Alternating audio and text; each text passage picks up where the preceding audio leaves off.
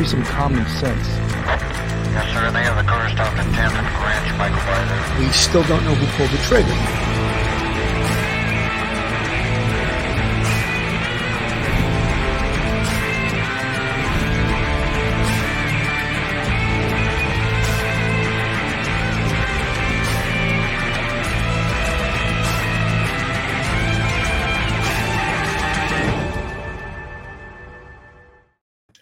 Everyone, and welcome to Police Off the Cuff, Real Crime Stories. I'm your host, retired NYPD Sergeant Bill Cannon. And tonight, as you can see, joining me is a not well frequent, but she's been a guest quite a few times. And we have Dr. Debbie Goodman, criminologist and professor at U- University St. Thomas University in Miami, Florida. Oh my God, you think she's in Miami, a poor woman. She must be freezing, you know. So she's a professor of criminal justice in St. Thomas University, Miami, Florida. Dr. Debbie Goodman, welcome, Doc.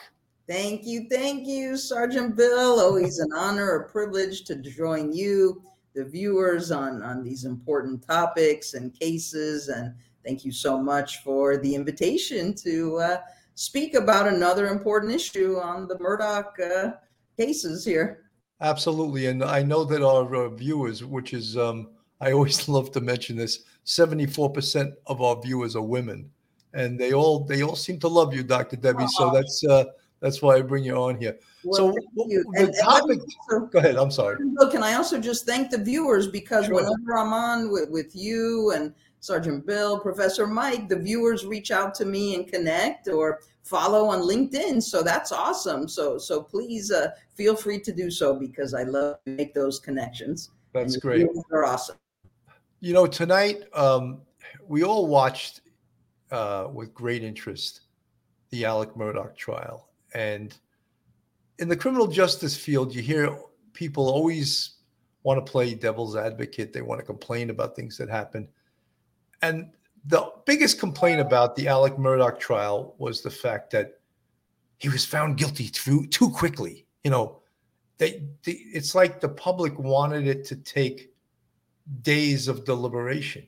Mm. Yet, if you watch the trial, I mean, it was very interesting. There's so many different aspects to the trial, but jurors don't like when a defendant takes the stand and lies and get, gets caught in numerous, numerous lies.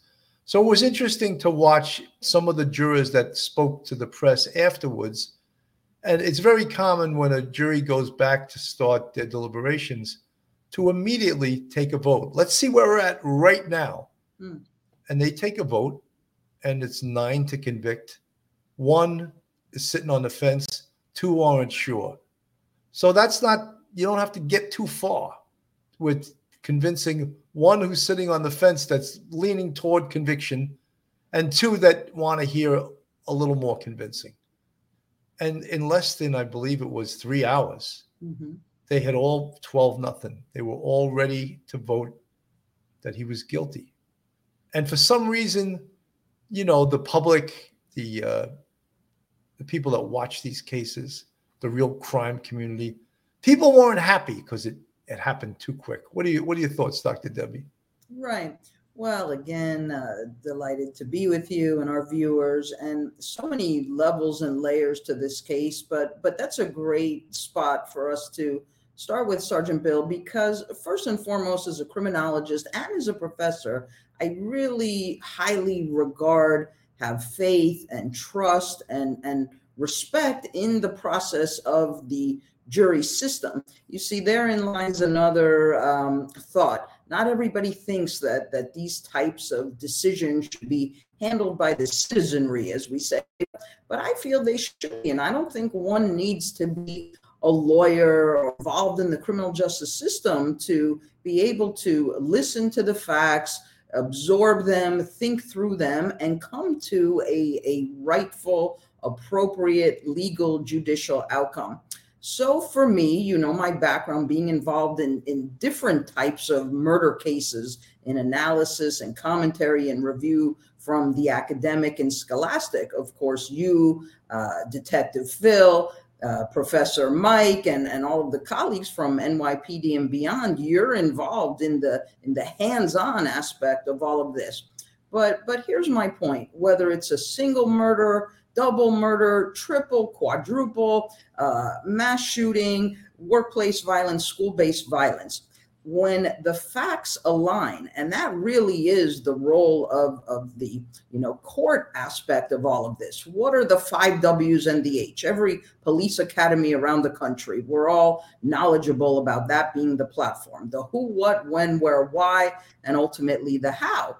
And when all of this is presented in a way and i thought the way in which this was presented by the prosecution was very much in, in a chronological sequencing and a very solid approach to, to what the facts are, what potentially the motivation was, everything aligned. And I think the 12 men and women who did their, their due diligence every day for six weeks, they came to the right outcome. Now, again, it's not necessarily uncommon for these outcomes to be rendered in what maybe some people felt was was a rapid approach. But we do know with data analytics that when the um, verdict is returned quickly, it usually points in favor of the prosecution.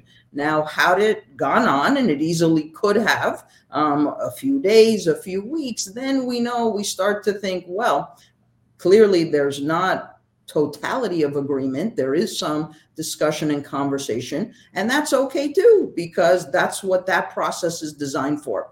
But when we all heard, particularly those of us in the field, that, as you say, in less than three hours, we had the outcome, I don't think that's necessarily something that should be viewed in any negative way. I, I kind of yield a little more on the positive that they listened, they heard it, they thought through it, first, of course, individually. And then when they came together collectively, the majority of whom were in agreement, if and when there were the, the one, the two that may have had a, a different look at it, they continued to discuss it. So I do feel strongly that that the outcome is appropriate and that Alex Murdaugh did a double homicide and astonishingly so of his own wife and son. It's just astonishing. You know, you're absolutely right. So that brings us to where we are today. And the reason we're on today is because August 14th, Alec Murdaugh is going to be brought into court again in regards to the wrongful death case against Mallory Beach. The person who was killed when Paul Murdaugh was operating a boat three times the legal limit with alcohol.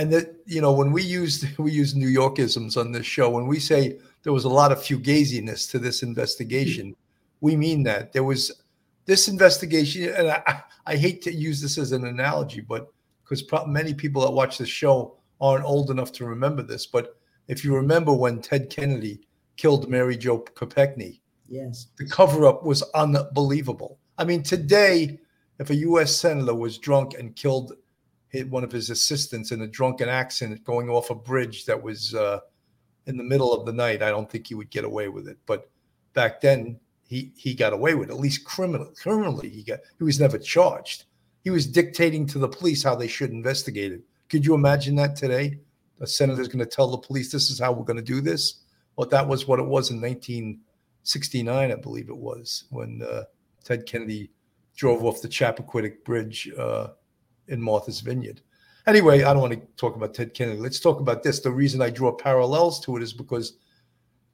after this boating accident occurred, and if you watch the Netflix uh, documentary on this, it's fascinating. It really is fascinating because the Murdaugh family had so much power. They just fixed things, and they were known to fix things, and they were intimidating to members of the public who they got in their face and got, and they were known to be able to fix anything in that area of South Carolina because, after all, they ran the district attorney's office for almost 100 years.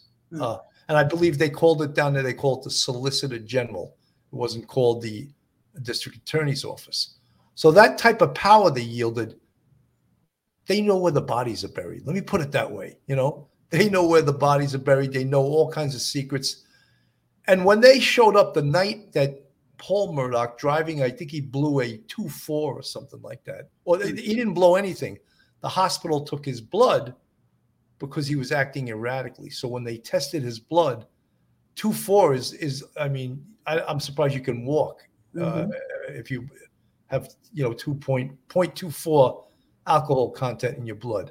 Sure. Anyway, there were six people on that boat. Uh, pretty much all of them got injured when uh, Paul Murdaugh operated this boat. If, if anyone's ever been on a boat, and I know many of you, our audience has, if you ever been on a boat at nighttime, there is no darker dark than on the water. It is pitch black. You literally cannot see anything. And I, you'll know what I'm talking about. It makes sense. It might not make sense to someone who's never been on a boat at night. But when you have, there's nothing darker than being on the water on a boat. Anyway, he was so intoxicated. He was fooling around with the boat, going around in circles, and people were begging him not to drive like that and not to drive, let someone else operate the boat. He refused. This is my boat with all kinds of expl- expletives, deletatives, you know, cursing at everyone. He actually spit in his girlfriend's face and smacked her across the face. And his girlfriend's name was Morgan Doughty, and she was sort of like an abused, you know, if you compare like an abused woman, she was abused by this guy, and I don't know why she put up with it. And um, I guess this incident was the catalyst that gave her the strength to finally get away away from him, and it took the death of her best friend Mallory Beach in order to get the strength to do this. But after this boating accident where he crashed to, into a bridge abutment, pretty much everyone on that boat round, wound up in the water. And the current apparently was unbelievable. And uh, Anthony Cook, uh, who was the boyfriend of Mallory Beach, he wound up in the water and he kept trying to dive to look for her. But she apparently, her injury was so severe to her head. So she may have hit her head on something before she was jettisoned into the water and she drowned almost immediately. And if you drown, your body sinks to the bottom and finding the person with, with, with a current like that is, you know, just about impossible because she's probably just, you know, being dragged along the bottom of the body of water. I hate to be so graphic, but that happens to be a, a fact.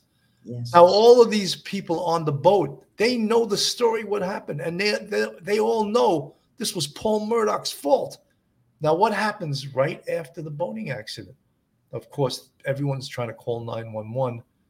Murdaugh's, the Murdaugh family shows up at the hospital. Alec Murdaugh and Randolph Murdaugh, who's the grandfather. Now they start the fix. They start immediately trying to have the fix in and what we could do. Let's get Paul off the hook. Let's get everyone to say that they tried to stick it on Anthony Cook, the cousin of, uh, excuse me, Connor Cook, the cousin of Anthony. They Yeah. tried to stick it on him that he was operating the boat. Can you imagine that? A girl is dead. Well, at that point, they don't even know. And guess what? When they're at the hospital, they could care less that someone's missing. Their only concern was that they get Paul Murdaugh off the hook. And that was how they aligned themselves. They were setting up the fix minute one when they arrived at the hospital. And, you know, the police did a horrific investigation on the scene. They didn't do what you're supposed to do in a death investigation. And if someone is jettisoned off a boat and hours go by and you don't find them, I don't think it's a rescue operation anymore. Uh, it's a recovery, you know. Yes. Thoughts, Dr. Debbie? Sure. Well, on the issue of boating at night and how it's almost the, the deepest, darkest of, of, of black and barely able to even see one's own hand. And why I reference that is because being, uh, you know, residing here in South Florida, it was a horrendous tragedy when one of the up and coming uh, Marlins baseball stars, a, a star pitcher, Jose Fernandez. Uh, some of the viewers may be familiar with the case, but the quick reminder is in the deepest, darkest of night, there was a horrendous boating accident which which took the life of young star Mr. Uh, Jose Fernandez and two other boaters, um, one of whom was not even that familiar with Mr. Um, Fernandez himself, but but the other participant of the boat. So there were some other unfortunate conditions there too, with drug use and and you know the high speed of the boating and in an area where there were also rocks that were simply just not visible in that time of night. So now we we segue to this. Um, it was almost like anything and everything that could have gone wrong. Sergeant Bill in the Murdaugh case went wrong to include and it's uh, again about decision making here about uh, you know young people on a, a transportation but to include the the driver of boat who's severely heavily intoxicated. Now i don't know that we know the toxicology reports all of the other attendees on the but the bottom here is how why if we just want to start first was allowed to acquire the alcohol. So we'll we'll dig through and, and unravel and unlayer that onion if we may and perhaps we can think through how and why was he allowed to purchase this alcohol with a fake identification? Well dr debbie it actually wasn't a fake id it was oh it was the brother that's right brother buster's id that's right he was able to use that id that's right the alcohol that's and right then he actually used that id later on to further drink in a bar, which he needed no more drinks at that point. Right. But he and well, just for that, also that bar is one of the plaintiffs now mentioned mm-hmm. in this lawsuit. Besides sure. Alec Murdaugh, someone asked in the chat. Alec Murdaugh, yes, did own the boat. The boat had, mm-hmm. I think, a half a million dollars worth of insurance on it. Mm-hmm. Um, Mallory Beach's body wasn't found uh, for five days. It took five days for them to recover her body. Right. So, you know, if a body's in the water that long, the person's, uh, no. you know, in a boat accident like this, chances are, you know, she's not going to be alive. If she was alive, they would have found her probably earlier than that. Yeah. yeah. And, you know, I have the fake ID on my mind only because as we speak, it's literally spring break across the country. And here in South Florida, we have a lot of spring breakers. So I had even cautioned my own students, you know, at the university always remember not that you all would be directly involved, but if and when a friend, a colleague, an associate who's underage who would present a fake identification, that's a felony in the state of Florida, punishable by up to five in prison and any five to ten dollars of a fine. But even if we go back to Buster's role in this, should he be culpable? Should he be liable? Did he know? Did Paul come directly to him to say, look, we're taking dad's boat, you know, it's me and, and some of the friends, and we want to get alcohol? See, I'd like to know his role. Did, did Paul just uh, arbitrarily go into Buster's wallet taking the identification? Because I think if Buster had knowledge that um, Paul and the friends would be on this boat consuming alcohol, I think there should be liability for him. That would be my thinking, Sergeant. Well, there could be. Rosita, I don't understand why the rest of the adults on the boat weren't charged. They chose to drink and get back on the boat, even though they were offered a ride. Why are they given a pass? Well, I'll tell you why. They were not operating the boat. Was it bad judgment for them to get on the boat? Absolutely. But that's not criminal. Bad judgment when you're not the operator. The operator of that boat is 100% liable. Mm. He was being told and begged by everyone to let someone else operate the boat. He refused. You look, Paul Murdaugh has really he's, he's got really bad alcohol or did have a really bad alcohol problem.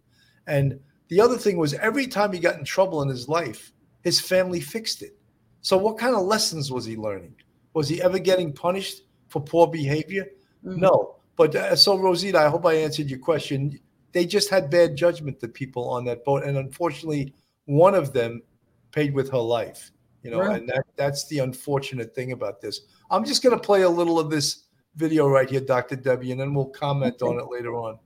News Nation special report, The Murdaugh Mysteries. Alec Murdaugh is charged in the deaths of his wife and son, but Paul and Maggie's murders are just part of this complicated story. Many point to another case that opened up Pandora's box into Alec Murdaugh and his influence. February 24th, 2019, more than two years before Maggie and Paul were killed, the day a teenager with an ever present smile tragically lost her life. News Nation senior national correspondent Brian Entin joins us tonight live from Walterboro, South Carolina, where the trial will take place with that part of the story. Brian. Yeah, Marnie, we're outside the Colleton County Courthouse. It's interesting being here and thinking about the fact that the Murdaughs pretty much controlled this courthouse behind me for generations. And now tomorrow, Alec Murdaugh will be here uh, for his murder trial. They have had so much power over this community, and it is really highlighted when you go back and you look at what happened with Alec Murdaugh's son Paul when he was arrested in a deadly boat accident, but never even spent one night behind bars.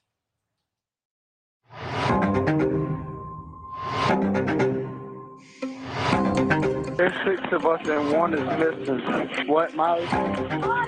She's in the water. She's a, can you see her? Carnage and chaos. Okay. 19 year old Mallory Beach missing after a night on the boat with friends. The recent high school graduate jettisoned from her boyfriend's arms when a 17 foot center console plowed into a piling in Beaufort County, South Carolina. Tide, wind is always a factor. More than a dozen first responders and an army of volunteers searched for a week. Bring in the air assets to help us look in the areas that the boats can't get into. Prayer chains to find Mallory alive turned to an unbearable wave of grief. Miss your voice, miss your smile. Everything about you worth the while. The store where she worked in modeled clothing posting a public tribute, but privately, the Murdaugh machine was at work. A lot of influence across the board. Nothing really happens unless the Murdaugh family says it happens. It was the Murdaugh's boat, the family's youngest son Paul parking it at a gas pump. He was at the helm, or was he? Friend Connor Cook on board as well that night, and his attorney says it was not long before Alec Murdaugh was telling all five survivors to stay quiet on who was captain. What was clear immediately, though, alcohol was in copious use by the underage boaters. The police report. You know, Dr. Debbie, uh, I just want to comment on that. It's very scary when the father, who is a powerful, powerful attorney, goes to the hospital when his son is involved in a fatal boating accident and he's the operator of the boat. And the father, this powerful attorney who controls this county, at least the law firm does, tells everyone to keep quiet. Mhm. So all of these kids want to tell the truth. They want to tell what happened. They want to tell your son's an asshole and your Mhm. son was drunk as hell and he wouldn't listen to anybody and he crashed into the bridge. But they're being intimidated by this attorney whose family is the most powerful law firm in this area in South Carolina. And you think they were intimidated a little bit? a lot and and absolutely on point sergeant bill hence why again alex murdaugh needs to be tried for this wrongful death he was a direct interference with an investigation to to suggest or we don't even know beyond suggesting mandating that these young people lie to police. So he's interfering at the very least with an investigation and um, again just fabricating evidence by by intimidating these young people to lie. You know we know the acronym fear right? F-e-a-r face everything and run face everything and rise so these kids understanding that they're up against if not one of the most the most powerful families for generations in this state how were they to stand up to this it, it just felt i'm sure for them very faltering. We know they should have told the truth, but the fact that Alex Murdaugh would have directly gotten involved in this way is now, I think, going to be revealed in in the courtroom in August, and he will face the penalties and consequences therein. But a lot of the other um, areas that that you uh, commented upon, and and I would like to agree that that there's such deep rooted um, you know thoughts of of privilege and entitlement here that these children meaning paul and buster must have grown up from from early years until where now and and again with paul's passing but buster anything and everything that they may have done uh, mild to major was almost erased like like pop, grandpa, or, or, or dad will fix this. We can screw up as much as possible. And our powerful grandfather, Randolph, or our dad, Alec Murdaugh, with the power of that law firm, is going to fix this. Let me play, keep this, get this going again. Play this. Report saying all were grossly intoxicated, yet no one's blood alcohol levels were checked at the scene. Same thing if everybody's standing around a car, you don't know who drove it. It's not against the law to be standing around a car intoxicated. But Mallory's boyfriend, Anthony Cook, is said to have told authorities immediately that Paul Murdaugh was the captain. And Paul left a trail of photos about town, parked at the pump, not for gas. His friends say he used his big brother Buster's ID to buy beer and malted drinks at the store. The 20 year old raising his purchases triumphantly before they're loaded into his pickup truck. Later, after drinking with parents present at an oyster roast, the group continued boating to dodge known DUI roadside checkpoints. Docking near a bar called Luther's, where Paul and Connor do more drinking. Back in the boat, one friend testifying Paul was belligerently drunk, slapping his girlfriend, spitting in her face, refusing to give up the wheel until the deadly crash. Please send someone. Oh, no, I'm calling. We're calling. We're calling. Okay. The Murdaugh family served nearly a century consecutively as the area's solicitor, meaning they prosecuted cases, putting them in close working relationships with officers, deputies, state agents on the case, and others. They always put on a uh, get together every year uh, uh, for for first responders, police officers, things of that nature.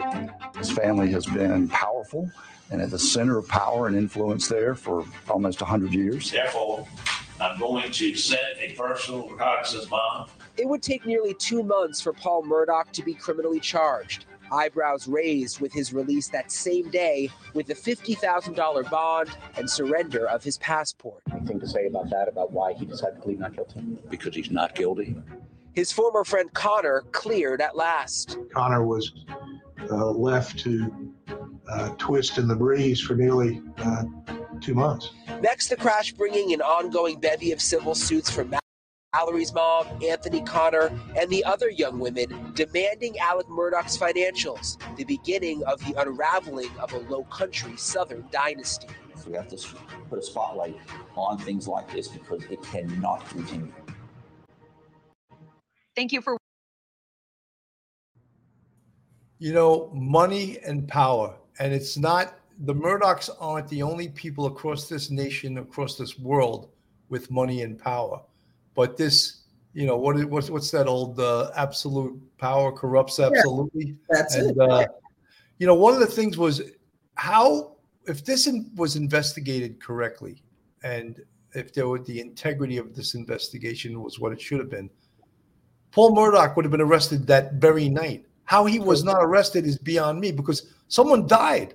Some while someone was missing, they didn't know that night. You know, the Murdaughs was said that they were actually hoping that they didn't find the body because it would have been harder for them to charge anything if they didn't find the body. But the fact that he had this boating accident without even without finding that night Mallory Beach's body, Mm. everyone on that boat was injured. That's a felony.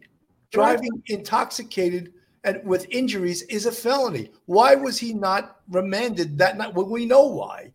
They let him they let him go home because guess what? The police were in the Murdaugh's pocket. Well, I was going to say that, Sergeant Bill, and and you know how much I love, respect, and admire our local, state, and federal law enforcement officers. And I've had the honor and privilege of teaching at police academies here in South Florida, ethics, report writing, human behavior. But we have to call it like it is. If this case did not involve the Murdaugh family, and if it involved um, young Miss Jones, young Mr. Smith, we'd have a whole different outcome. So people don't even blink in our field when we've got a decedent and when we've got alcohol, there's an arrest made and or multiple arrests. So that too, I feel really needs to be unraveled and investigated as well. And this family, I think, Sergeant Bill, moving forward, we're only really at the tip of the iceberg. I think there is much more we have concluded, let's say, a part of it, a big part whereby Alex Murdaugh, the patriot, patriarch, the father, is convicted double homicide, two life sentences. What remains here is his role in, in the death of Miss Mallory Beach and how he got involved and how he orchestrated lies and further corruption and how and why, as you suggest, where was the arrest and why didn't law enforcement do that? Was somebody paid right there and then? Did the Murdaugh family uh, pay whoever was involved in law enforcement to not make the arrest? Were people just so afraid and intimidated and and fearful of perhaps losing their jobs? It really um, You know, Dr. Debbie, I think it was more that law enforcement was trying, they were being actually instructed to what to do by the Murdaughs on the scene. And they're accepting, I mean, which is pathetic, really. But the Murdaughs also had, I don't have his name at the tip of my tongue, an, a Mr. Fix It guy in law enforcement that when something horrific happened, they would call him and he would get there. And he was such with connections and the power that he could steer the investigation the, the way they wanted to go. They started immediately trying to blame uh, Connor Cook for uh, being the driver of the boat. And thank goodness the other, um, well, it would have been four people because obviously Paul's not going to testify against himself and Mallory's missing. The other four people said, no, he wasn't operating the boat. Paul was operating the boat. And also, scientifically, they proved that he couldn't have uh, uh, he couldn't have gotten the injuries he got. He had a real huge gash on his chin, and I think his his jaw something happened to his jaw that couldn't have happened based on where he was sitting in the boat. So all of that was was proved scientifically, and thank goodness that he got uh, he got a good attorney that represented him that wasn't going to be pushed pushed around by the Murdaughs. Right. But look at the history of being pushed around by the Murdaughs and and thankfully the the buck stops here, doesn't it? Or it certainly should, or at least in part. And hopefully the rest of the parts that we will be um, discussing and analyzing as as we continue forward with this family. But let us not forget the enormity of the financial crimes that Alex Murdaugh is is alleged to have participated in 99 crimes and I did the math and if he's convicted of of each of which Sergeant Bill that totals 700 years in prison. Now I know some of You know, Dr. Debbie, he's going to have to be a cat because he's going to need nine lives. He's already got two life sentences. How many more? To, how much more punishment can he get? You know. Well, well, but perhaps you know we can touch on it, and the viewers could think about it because shouldn't people still be punished for their wrongdoing, Sergeant Bill? I mean, those of us in the field are citizens. What happens to to ethics and integrity and honor and trust? We just can't let people get away. I mean, clearly with murder, thankfully he did not. But other crimes, I do think all of that should still proceed through our criminal justice system. Well, Dr. Debbie, I think that really this case, the civil case, is the wrongful death is more for the families than it is to punish uh, Alec Murdaugh. I mean, you can't punish him anymore. He's going to be doing two life sentences. He only has one life, but he's never getting out of prison. You're right. He still needs to be held accountable. But I think, especially for the family of Mallory Beach, he needs to be called on the carpet again. And you know something? I would, I would bet that a narcissist like Alec Murdaugh will enjoy going back to court. He's not. This is about him. He's not going to be sitting in jail or in prison that day. He's going to be in court, which he's. Look, he thrives in court. He was an attorney for how many years, and that's that's where he, you know, that's where he feels the most comfortable. A lawsuit filed against the Murdaughs, Joseph McCulloch, lawyer for Connor Cook, that Paul Murdaugh was likely to drive the boat in an intoxicated condition, even to the extent of becoming Timmy, an alcohol induced personality transformation. Hmm. Apparently, that's what they called Paul Murdaugh when he was drunk. They called him Timmy because he became a whole different persona, just an evil look, spitting in his girlfriend's face and smacking her. I mean, I also, she seems like a beautiful girl. I, I, I uh, Morgan Doughty. I, I, I looked at the um, the documentary, and I really though did question why are you letting someone do that to you more than once? Hmm. And this wasn't the first time this had happened. He had abused her before, and you know we we've talked about domestic violence against women, this, that, and the other thing, and we know that you know it's always the person. Oh, we apologize. He said he'd never do it again. Come on, we know that's that's domestic violence, and that's what people that abuse women they do. They apologize and uh, I'll never happen again, and then they get drunk again. They they hit the person again. So it's totally outrageous. Doc Debbie, I just want to do a quick little commercial. Folks, this is Police Off the Cuff, Real Crime Stories. If you're not subscribed to us, please go on our YouTube, hit that subscribe button, give us a thumbs up, ring that bell, and make comments. We love to read your comments and we love to answer your comments and get into a little interaction. Uh, we also have a Patreon with three different levels if you want to support us financially, and we have a YouTube channel membership with count count 'em, five different levels where you can support us. You see the folks in the green font, they are members of our YouTube channel, and we really appreciate all our subscribers, our friends, our fans. And uh, uh, Robbie, thank you for the 1999 super sticker, very much appreciated. Um, this case is is amazing, and one of the things is because of these documentaries on Netflix and everything, everyone knows seems to know all the facts about this, and it's this is a case we- we've we, we've said this ad nauseum. If this is going to become a TV series or is is a TV series, writers could never make up this this stuff that happened in this case because that old adage truth is stranger than fiction absolutely is is the case in in this murdaugh case.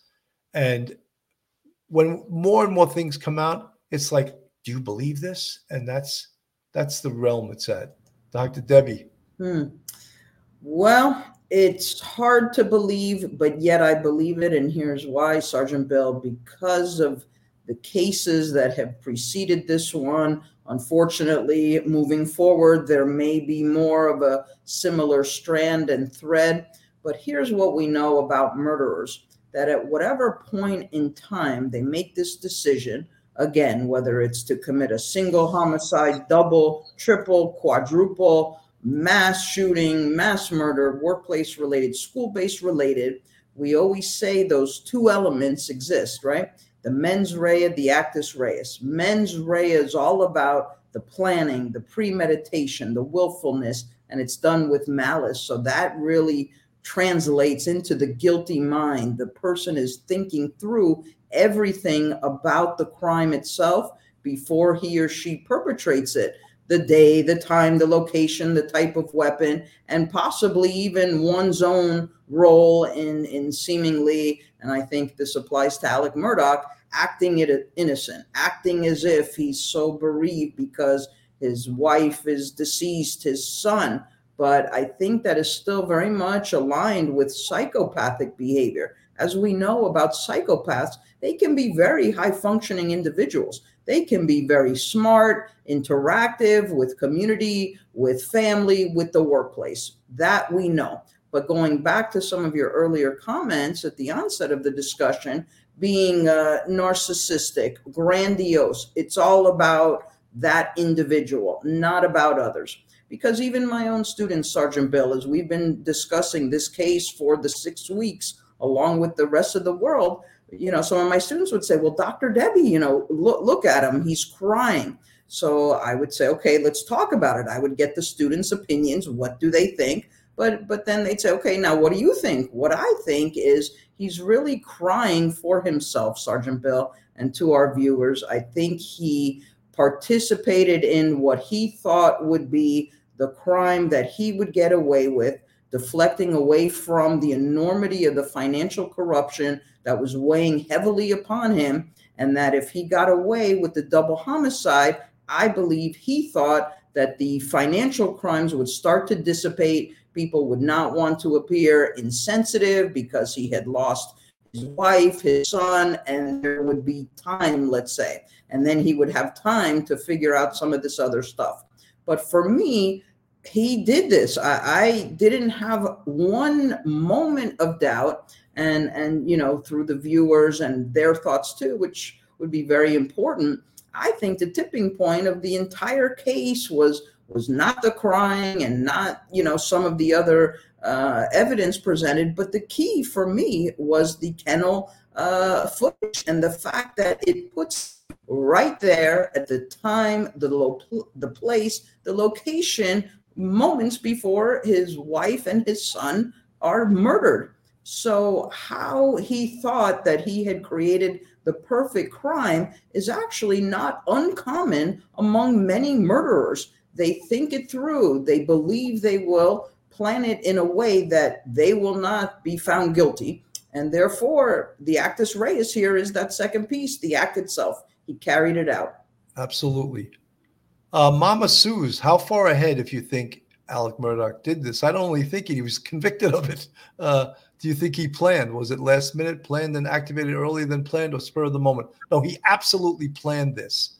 And one of the other the things that is so evident about that, if you watch the video, do you notice that he, he's in different clothing than he was when he was at the kennel? Do you notice that he brought a gun back to the scene to cover his ass to say, "Oh, I, I you know, I didn't know, you know, I had to get a gun to, to protect myself because people could have been after me." That was all planned. All of that stuff was premeditated, no doubt. And then the fact he's going back to visit his mother, uh, who had Alzheimer's, and talking to the house, you know, all of that stuff was he did that for a reason. He he's you know something, he's he's smart as a fox or dumb as a fox. You could put it that way. He's dumb as a fox because he didn't think people would see through that. But guess what? He didn't count on that little video that his son took. And yes, I think that was tremendously important evidence. And you know, you've even used the term smoking gun. It was very, very powerful. And the fact that he lied so much, jurors don't like to believe liars. They mm absolutely do not like to believe liars. And Sergeant Bill, if I may comment upon that, and then Mama Sue's um, very intriguing question you know, how are we as citizens and for our viewers to think about this and for the jury to have had to make a decision about it? What is the psychology behind an individual who has lied about his whereabouts of the time that his wife and son were murdered but now the psychology is apparently, according to the defense or according to Alex Murdaugh himself, who I think orchestrated his own submission of, you know, speaking in court on his own behalf. But what are we now to think? Okay, everybody, I will admit that I lied, but now believe me? Like, what kind right. of is exactly. that? I'm serious. And for me, it's so illogical and unreasonable. And the jury, I have to believe, just quickly you know, agreed with us too. It makes zero sense. If you're right. a liar, you're a liar. We're all about credibility in court, integrity, respect, one's background, but the lie becomes a complete slippery slide into the abyss of guilt. Absolutely. Lula Morocco asked a question of you, uh, Dr. Debbie. Uh, Dr. Goodman, do you believe that one day we as Americans will have to leave our DNA documented at birth as the evolution of crime and tech eventually catches up to itself? Wow, that's really a great question. I wouldn't be surprised. It's it's definitely a possibility. But you know what? Maybe we could look at it both ways. does it appear to be then uh, too intrusive if we did do that? Or down the road in our future of crime, law, and justice, which you know we all love and and we want it to be as good as it could be, could it also potentially be helpful in ensuring that those who had nothing to do with crime are not the individuals and that we don't need to convict the the innocent either? So i think that's quite an intriguing question and and most likely it might be within uh, within probability and and higher possibilities well you know dr debbie we had two very intriguing guests on last week uh, from Ramapo College. Yeah. Uh, Dr. Ka- uh, Dr. Uh, Professor Karen Binder and Dr. David Gurney. And I'm still so intrigued by investigative genetic genealogy. I want to learn as much as I can about it because even when they explain it to me, I get most of it. I get about 40% of it, but I really, there's a big part of it that is the computer part of it and the search part of it. That's the genealogy part of it that they're doing all these searches and the genetic part of it with the, um, what do they call it? The SNPs. That's a new, it's a new way to collect or a new test for DNA. You know, we had RFLP, STR, PCR. Now there's a thing called SNPs. And it's it's fascinating. It's totally fascinating. And using this technology, SNPs, instead of 10 or 12 markers, which STR is able to uncover in DNA, this is able to uncover thousands and hundreds of thousands of markers. It's like no one's getting away with murder anymore with this. Lula Morocco, thank you so much for the $50 super sticker. Very much appreciated. You're a big fan of the show, and I, appreciate that very much so. Um, so yeah, it fascinates me, and I, you know, I actually asked um, Karen Binder, could I sit in on a class? And she goes, "Oh, I'll have to think about that." I was like, "Oh, come on." well, you have an open invitation to teach any to teach any of my classes you want. Sorry, I would love to, to, to do a lecture at one of your classes. I want you to. Yeah, I I would love to do that. It's all about you. Watch the show. Yeah. But but you know to still piggyback on um, on Lou's uh, question and, and your response and, and the wonderful guests who address that, it, it's almost like anything else, right? In our timeliness of existence, everything becomes faster, more sophisticated, more readily available and helpful. So I think just the way we even look at our own day to day technology, whether it's the phone, the computer, and such, that's what this is for our field. I think it's just making it better. I, I don't think it's too intrusive or violating any rights to do that um, if it can help solve crimes, but also exonerate the people who are innocent. 100%. You know, and Dr. Debbie, there was an interesting op ed written in the New York Times after the very quick conviction of Alec Murdaugh.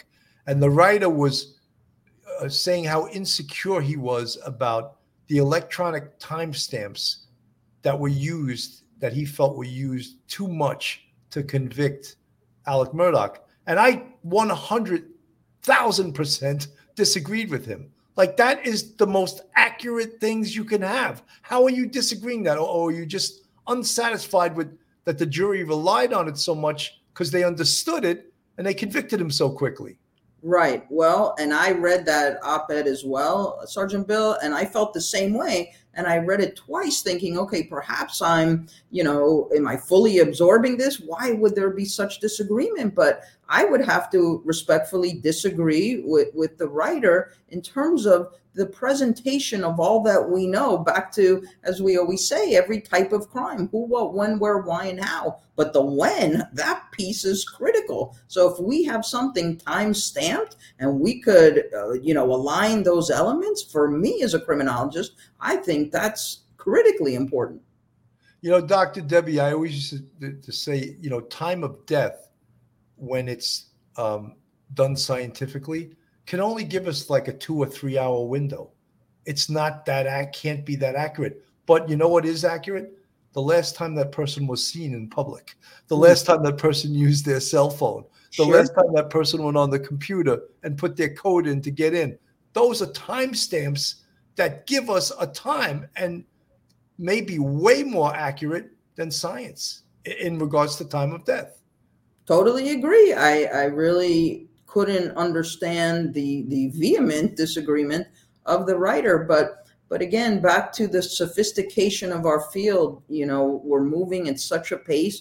But here's the reality: sometimes, and unfortunately, these criminals they too are smart. The good news is local, state, and federal law enforcement officers, representatives, experts. I'd like to think we're much smarter and all of these additions to our field can can only help to enhance it and, and keep the right people uh, incarcerated and, and away from our citizens to do further harm. Well, you know, people are talking in the chat about these timestamps and so, so important in Bryan Kohberger and the Hmm. Idaho quadruple murder case. Look at how much cell phone technology, the pinging on cell sites, video technology of seeing his car pull into the back of the house three times, caught on three different cameras. again caught on a camera at a gas station, fleeing the area, if you can call it that. Same car.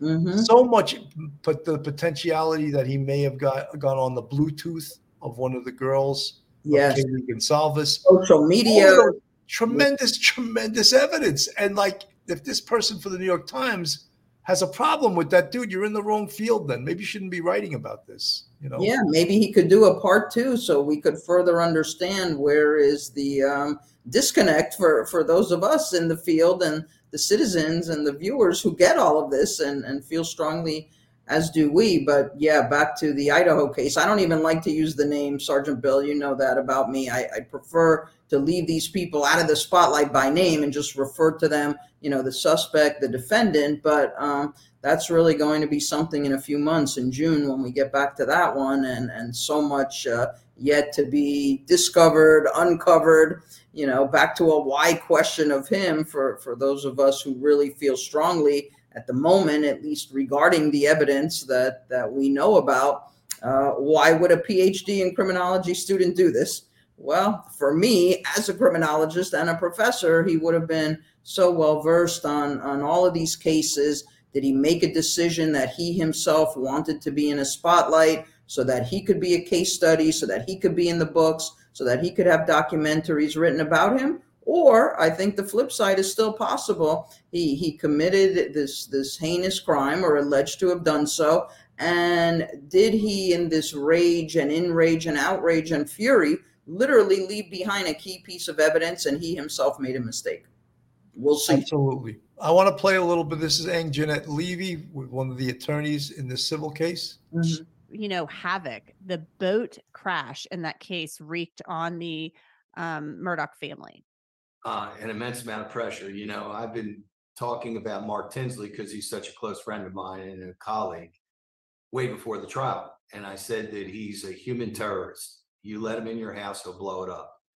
And I think the world saw how tenacious Mark Tinsley uh, is and was to Alex just in the the pre-jury testimony, not so much in the jury testimony, because Phil um, Barber exercised some serious Do you love boating? Do you want a hassle free boating?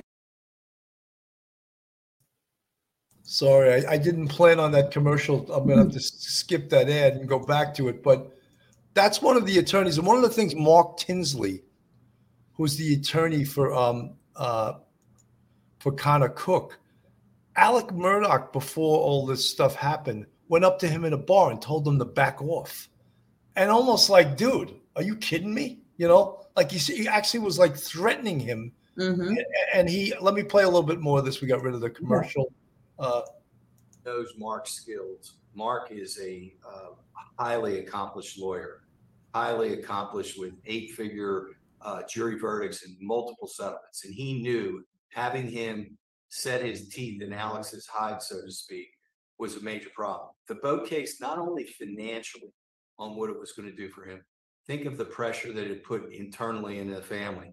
His son Paul, who he who he loved, um, and I don't doubt that he loved his son Paul, whether he killed him or not. I I, I do believe that there was genuine love there. Um, was being charged with felony DUI homicide, which was going to be a 20 to 30 year sentence. There was going to be an example made of him because there was alcohol involved and the, the Mothers Against Drunk Drivers and similarly boating accident. There was so much public scrutiny. He was going to get a very long sentence. And that was weighing heavily on Alex because he knew that a kid like Paul, a smaller kid, I think he was five feet eight, would have a pretty difficult time in an adult prison with some pretty big guys. Buster was also being sued. Alex was being sued. Maggie was threatening to be sued for failure to supervise. So you have all of the internal pressures of sitting at a dinner table, looking at your children and your wife, and realizing, oh my gosh, they're they're they're embroiled in criminal and civil litigation. let's keep in mind eric that alec murdaugh had a huge name down there in that area and his family had a huge name and they've been around for a hundred years so everybody knows who they are Yes, yes, and no. Yes, tremendous um, name recognition in the 14th Judicial Circuit, the five county area down there. Not so much statewide. The firm had a tremendous reputation statewide, and that was from Johnny Parker and Ronnie Crosby because they did try cases outside of the 14th Judicial Circuit, whether it be a products liability case or a, a CSX railroad case that Johnny Parker specialized in, where there were railroad accidents or a derailment situation. And, you know, we had a uh, train derailment in Grand. You know, I just want to say something that whenever you could mention the Murdaugh family's name in that part of South Carolina to someone that lived in the area, they weren't willing to talk about them on camera because they there was that fear. They feared this family. So maybe other attorneys they can act tough and you know they they go do battle with them in the courtroom, but people feared their influence. They really feared the influence that this family had. And that's a little bit scary. You know, I think that is scary. And they don't need statewide power. If they have their little fiefdom and they are the kings of this fiefdom, they're they're running that little town. And things go their way all the time. Pierre, thank you for the $10 super sticker. Alec Murdaugh tried to call Rogan several times right after the murders of Maggie and Paul. To me, this shows he was worried or overheard something. He had no idea how much. Look, uh, when we talk about the whole premeditation thing and then the covering up and the lies, and yeah, he was he was the king of lies. He was, you know, something in my police career, the best liars I've ever encountered were liars who believed their own lies because they didn't act any differently. It was as if they were telling the truth because they believed it themselves. I believe he's a psychopath in that way that he actually believes his own lies. Dr. Debbie. As do I. I, I really thought from beginning, middle to the end that that's who Alex Murdaugh is. You see, I know because of this family name or lineage or history or all the generations of being in this state and potentially the contribution to community. But remember, we got to look at past, present, and future with these cases. So the past of who Alex Murdaugh was at some point in life, yes, he was a legal scholar. He was successful in the career. He was a father. He was a, a husband. But that's the past. And now we go to the present. What did he do? I think we all agree here on the platform, you know, the two of us, Sergeant Bill, sounds like the viewers, that that he committed this heinous crime. Now the why, will any of us really ever know the why? You know, Judge Newman, I thought handled everything beautifully in the courtroom and with that last exchange gave Alex Murdaugh still an opportunity to admit to anything? Did he do it? No. But I think that parlays back to what you just said. Some of the best liars, the best psychopaths, they truly believe that they believe their lies. So he believes he's innocent. It didn't happen.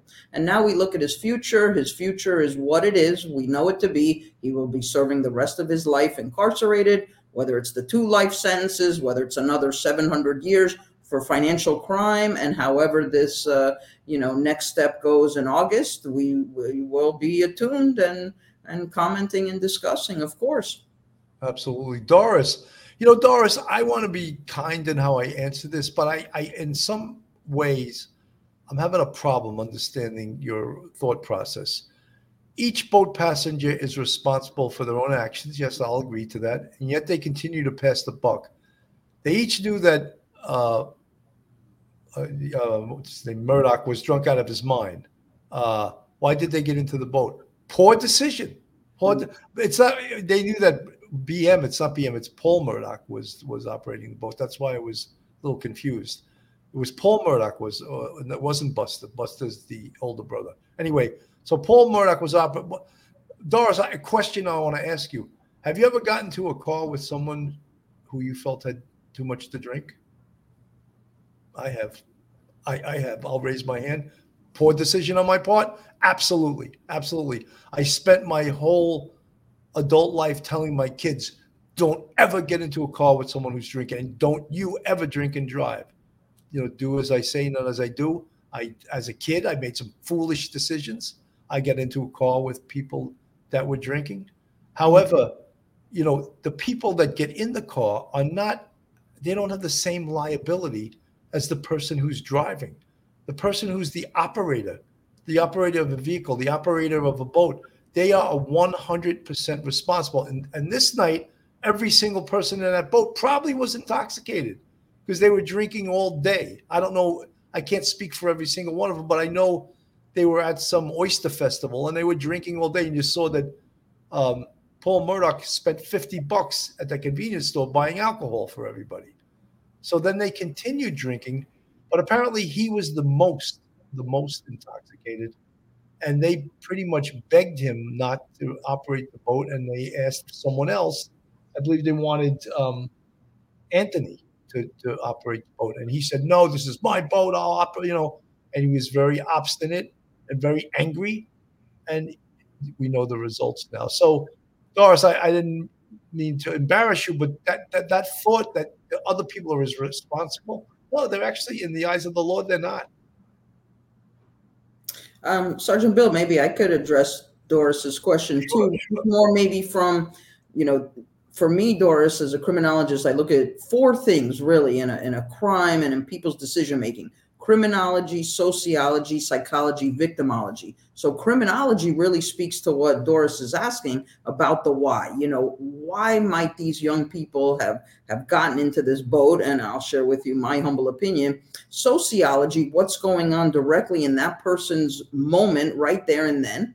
Psychology, because of the alcohol, was their decision making as Sergeant Bill addresses, it was a poor decision. But how did alcohol, you know, impact the decision? It probably did, since we might think that many of whom, you know, had ingested a higher amount, let's say, of alcohol. And then lastly, the victimology. I think when it comes to victimization, to Doris, to to the viewers that many people don't think that they will be the victim of anything bad. It's just not necessarily their thought. And especially, I think, among these young people, I'm not at all rationalizing it or justifying it in any way because I am very much, you know, anti illicit drinking and drugs and, and all of that, which could potentially bring harm to others.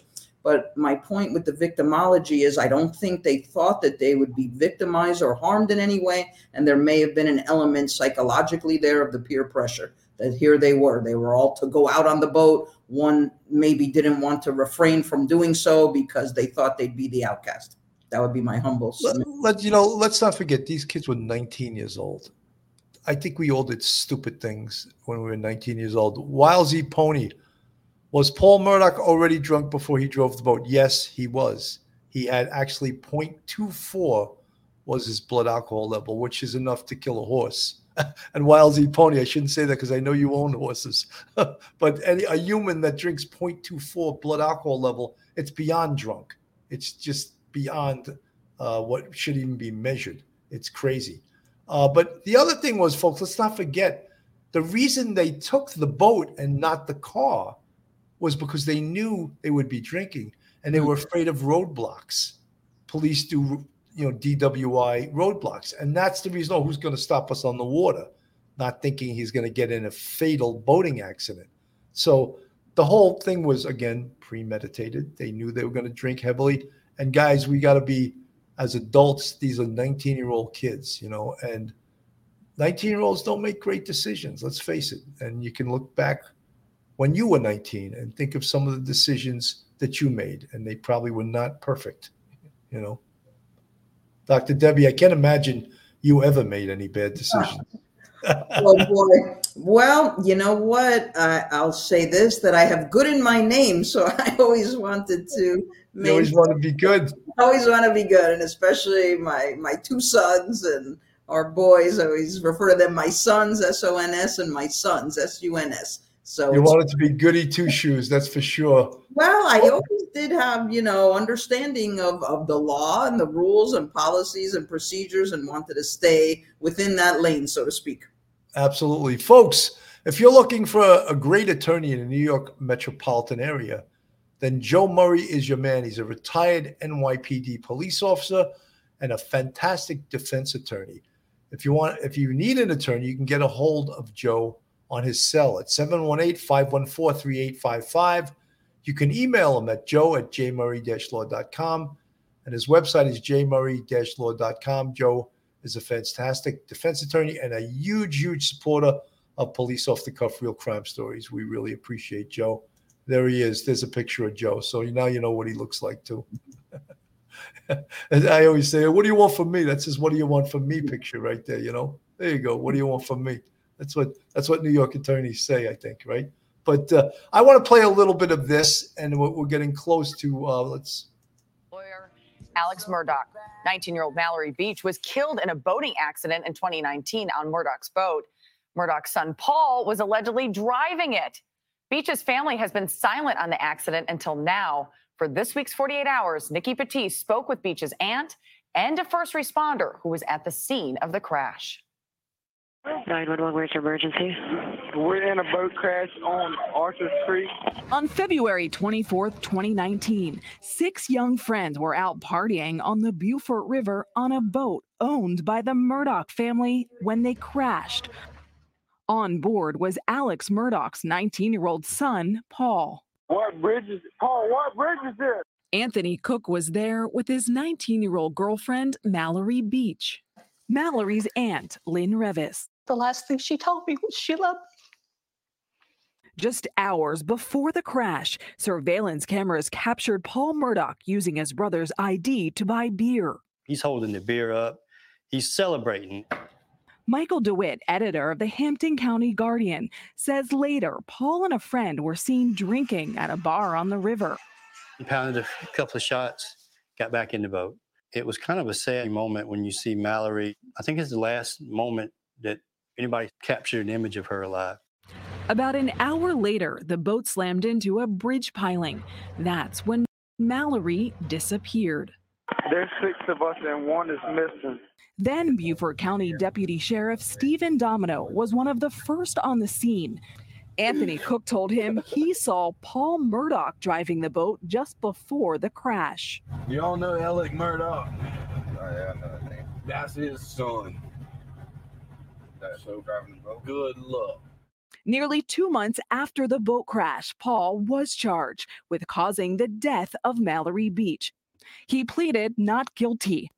But the case will never go to trial. On June 7th, 2021, Alex Murdaugh called police and said he'd found Paul and his wife Maggie shot dead on one of their properties. Maggie and Paul, please hurry. Nikki Batiste, this is all over the place, this case. Are investigators saying if the boat crash is in fact related to the double murder or connected in any way? So the investigators are staying staying really tight-lipped about a, a, motive, a suspect, but Alex Murdaugh's attorneys have admitted that he is a person of interest in the double murders. But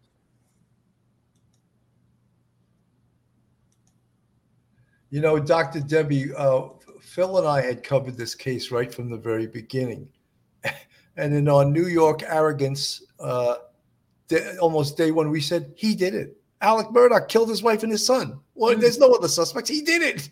Mm-hmm. and the people are like, how do you know that? Oh, come on. You know, it's like we always use that little percentage thing. Well, because 80 to 85% of the time, it's the husband. It's it's someone very, very, very close to you. So let's right. now, is there a 15% chance it's someone else? No. And then we'll look at all the other stuff. It's him. He did it, you know. And of course, that's oversimplifying it because there was let, lots more evidence and lots more possibilities. But we covered this right from the very beginning. We said he killed both of them. Sure, and I could I could also address that, um, Sergeant Bill, because even as a criminologist, and you know, every day I deal with data analytics on the crimes, and so we know that it when it's a family related murder and members of families, see that's where back to Doris and her question, that's where the victimology piece comes in. Who are the victims? When we have a wife, who is closest to a wife? her husband. When we have a son, who's closest to the son? Usually the father. But what the data points to is a Uxoricide, we know its own crime, husband kills wife. Filicide, however, is when father kills son. Now, there's different data if and when we would have a daughter who's been murdered, then the analytics point more highly toward mom. So I agree with you too. That's exactly what we were talking about in class on week one when my students were saying, Well, Professor, Dr. Debbie, who do you think? I said, I think it's somebody in the family. I think it's the father, the husband, because that's what the data points to. One of my subscribers remind me, reminded me of a canonism, which I call perpology. And that's the study of the perp. Yeah. And, uh, you know, I'm sure we use victimology. We can also use perpology. I remember. I know. mean. So I'm going to th- thank you, Wildesy Pony, for reminding me of my canonism right there. Yeah, you know, use that so many people are also talking about like this this uh, potential court case starting on August 14th is not the end of the Murdaugh saga. There is also the little matter of the death of Stephen Smith that Yes, occurred in 2015. that's And there's the potential that that could bring Buster Murdaugh. That is what we're hearing Mm. into the forefront in this case. So I think the police and the investigators have a lot more on that case than they're letting on. In fact, when this case, when the double murder happened, they said there's evidence at this scene that of the murder of Stephen Smith, which was never even considered a murder. They it was ruled a hit and run. I don't know how that they said that because it, it didn't have any earmarks of that. It had uh, other physical evidence that indicated it was not a hit and run. So now the saga continues, Dr. Debbie.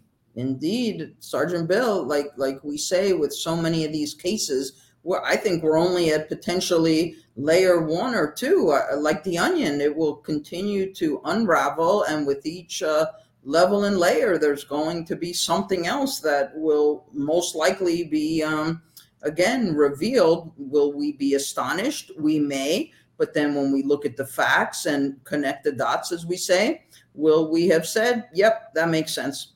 And I think you're right on this Stephen Smith case. That has got to be investigated. And I do feel that Buster has a significant role and potentially Alex Murdaugh as well.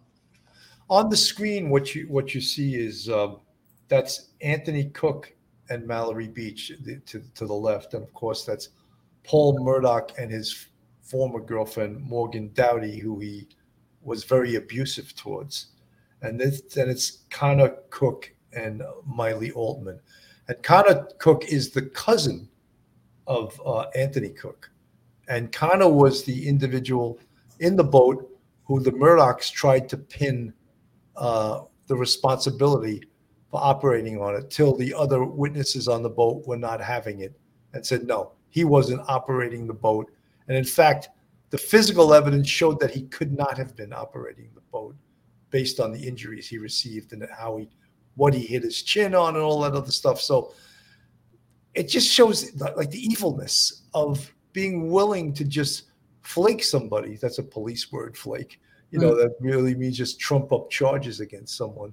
Terrible. so to, to, to pretend that someone else did it when you know full well that your son did it. And he but they're willing to destroy this this kid's life. And the other point was that i find why i find the murdaughs to be despicable human beings is that on the scene and at the hospital they could have given a shit less that Mallory Beach was probably dead. They didn't care.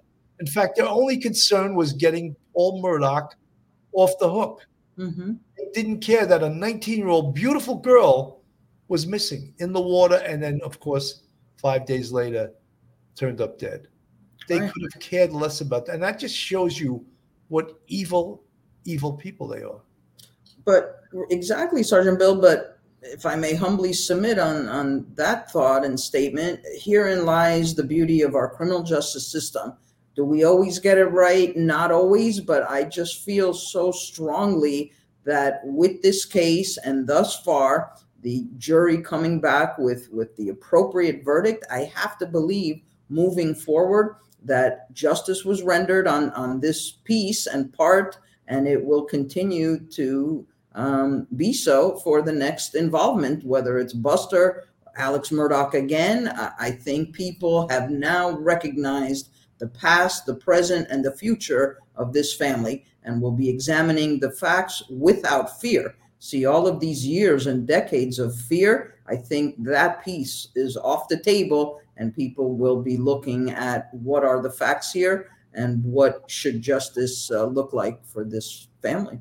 Absolutely. Selena Palfrey, thank you so much for the 399 super sticker. Very much appreciated. Pauline Robb, so sorry to hear this. My beautiful 18 year old son was killed in the summertime motorcycle accident years ago when a drunk driver hit at, at an intersection. I'll never be the same Mm. forever, nor are his friends.